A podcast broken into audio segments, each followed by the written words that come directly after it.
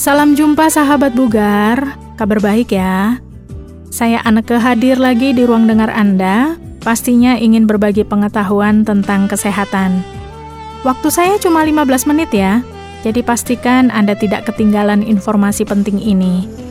Di program yang lalu pernah dibahas tentang anhidrosis dan hipohidrosis ya, tidak berkeringat atau berkeringat sedikit. Kali ini masih tentang keringat, saya ingin bagikan hiperhidrosis. Selamat mengikuti.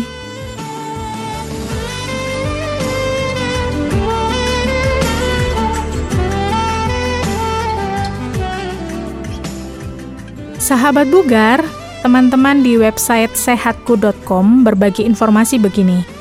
Hiperhidrosis adalah kondisi ketika seseorang berkeringat secara berlebihan Kondisi ini bisa terjadi bahkan ketika seseorang tidak sedang berolahraga dan tidak berada dalam cuaca yang panas. Hiperhidrosis bisa terjadi di seluruh tubuh atau di bagian tubuh tertentu saja, seperti di telapak tangan. Berkeringat adalah proses normal untuk mendinginkan suhu tubuh yang terlalu panas.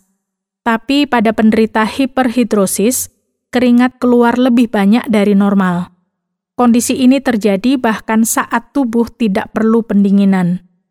Hiperhidrosis bisa dialami oleh siapa saja, tapi sebagian besar penderita hiperhidrosis mulai mengalami kondisi ini di usia anak-anak atau remaja.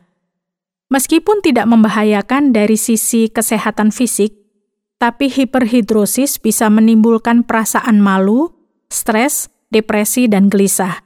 Ini bisa mengganggu kesehatan psikisnya. Proses keluarnya keringat bermula dari sensor suhu tubuh. Ketika tubuh mendeteksi kenaikan suhu, sistem saraf tubuh secara langsung memicu kelenjar keringat untuk mengeluarkan keringat.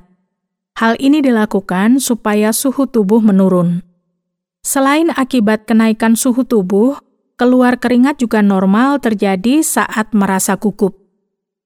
Berdasarkan penyebabnya, hiperhidrosis terbagi menjadi dua, yaitu hiperhidrosis primer dan hiperhidrosis sekunder. Kalau hiperhidrosis primer, sistem saraf terlalu aktif dalam merangsang kelenjar keringat.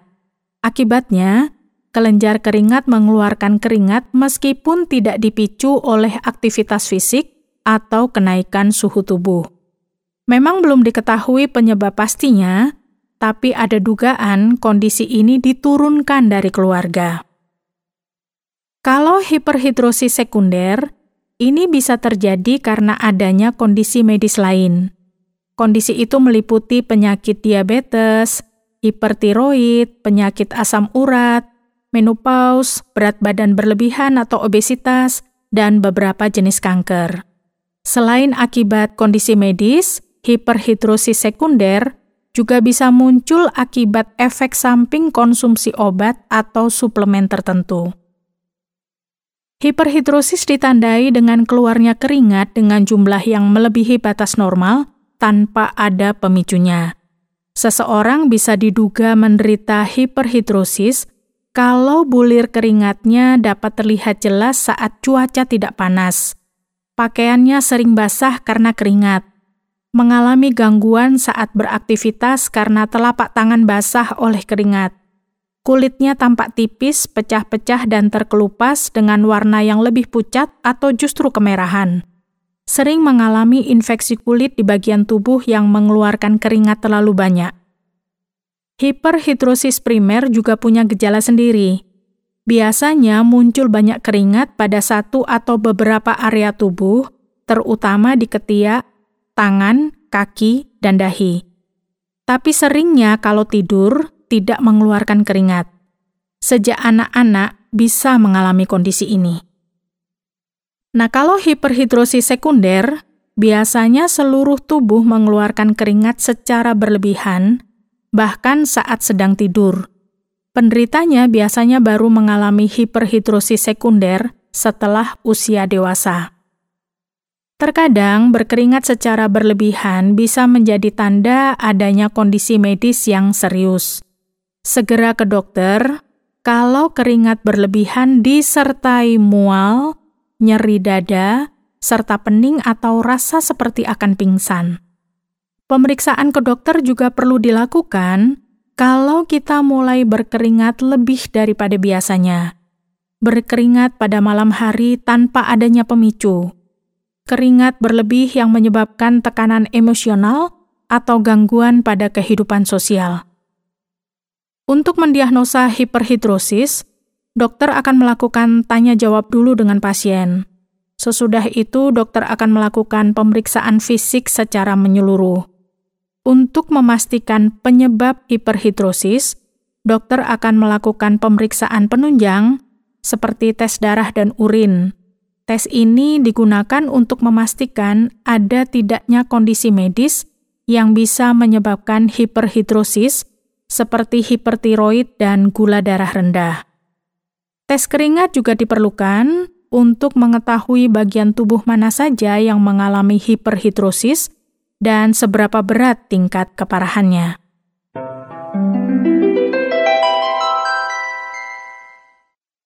Sahabat bugar, penanganan hiperhidrosis perlu dilakukan berdasarkan penyebabnya. Kalau disebabkan oleh suatu kondisi medis, dokter akan mengatasi kondisi itu terlebih dahulu sebelum mengatasi hiperhidrosisnya. Tapi kalau penyebab hiperhidrosis tidak diketahui, dokter akan langsung mengatasi keringat yang berlebih itu. Biasanya diberikan obat-obatan antiperspiran yang mengandung aluminium klorida. Obat ini dioleskan di kulit pada malam hari dan harus dibersihkan pada pagi harinya. Penting untuk diingat, antiperspiran bisa menyebabkan iritasi di mata dan kulit. Oleh sebab itu, Pemakaiannya harus dengan petunjuk dokter dan dilakukan secara hati-hati. Bisa juga obat lain golongan antikolinergik atau golongan antidepresan. Ada juga tindakan iotoporesis. Ini dilakukan kalau hiperhidrosis terjadi di tangan atau kaki. Terapi ini dilakukan dengan merendam tangan atau kaki pasien ke dalam air Kemudian aliran listrik akan disalurkan lewat air untuk menghambat kelenjar keringat. Terapi ini efektif pada banyak pasien, tapi harus diulang berkali-kali. Suntik botox juga bisa menghambat saraf yang menyebabkan keringat berlebih untuk sementara.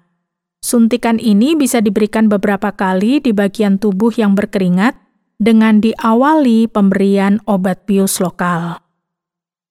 Terapi menggunakan energi gelombang mikro untuk menghancurkan kelenjar keringat juga bisa dilakukan.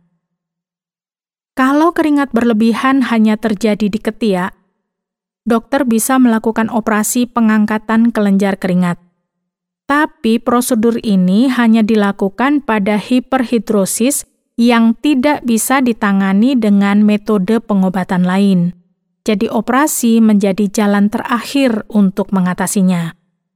Ini semua ranahnya dokter dan tim medis ya. Ada langkah-langkah pengobatan yang bisa dianjurkan untuk dijalani pasien, tetap dalam perawatan dan pengawasan dokter. Selain menjalani penanganan medis, pasien juga bisa melakukan perawatan mandiri untuk mengendalikan keluarnya keringat dan mencegah bau badan, dengan mandi setiap hari untuk mencegah bakteri berkembang di kulit, mengeringkan tubuh sesudah mandi, terutama di bagian ketiak dan sela-sela jari, memakai sepatu berbahan kulit dan kaos kaki berbahan katun yang menyerap keringat, mengganti kaos kaki secara teratur atau ketika sudah mulai terasa lembab, tidak mengenakan alas kaki yang tertutup terlalu sering, memilih bahan pakaian yang adem di kulit untuk beraktivitas sehari-hari, dan baju yang mudah menyerap keringat untuk berolahraga. Lakukan juga teknik relaksasi seperti yoga atau meditasi untuk mengendalikan stres yang bisa memicu hiperhidrosis. Hiperhidrosis bisa menyebabkan infeksi kalau kondisi kulit sering lembab dan terlalu basah. Selain itu, hiperhidrosis juga bisa membuat penderitanya malu karena baju atau ketiaknya tampak basah. Kondisi ini secara tidak langsung bisa mengganggu performa dalam bekerja atau belajar. Hiperhidrosis akibat faktor keturunan memang tidak bisa dicegah. Kalau pencegahan hiperhidrosis sekunder tergantung pada penyebabnya.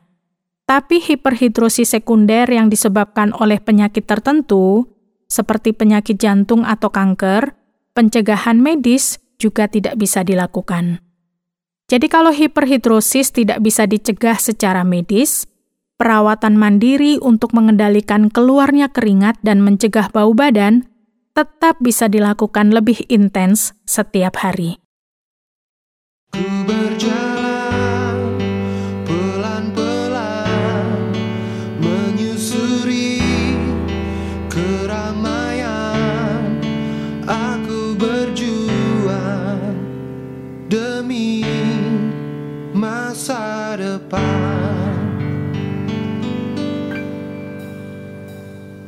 Jalani hari selalu begini lagi dan lagi. Berlari-lari demi menggapai mimpi-mimpi. Keringat di tangan bukan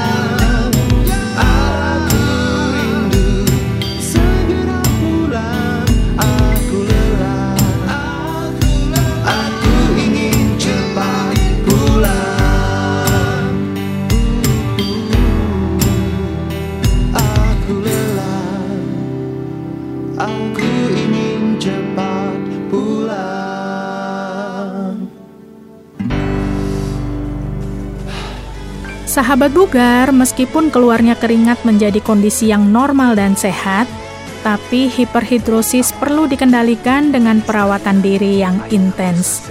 Kalau Anda masih punya pertanyaan atau komentar tentang bahasan ini, atau mungkin ada bahasan lain yang ingin Anda usulkan, silakan hubungi kami, bisa melalui SMS atau WhatsApp ke nomor 081 333 777 386 081 333 777 386. Ketiklah bugar, spasi nama, spasi komentar, usulan, atau pertanyaan Anda. Saya anak kemohon diri, bahagia bersama keluarga.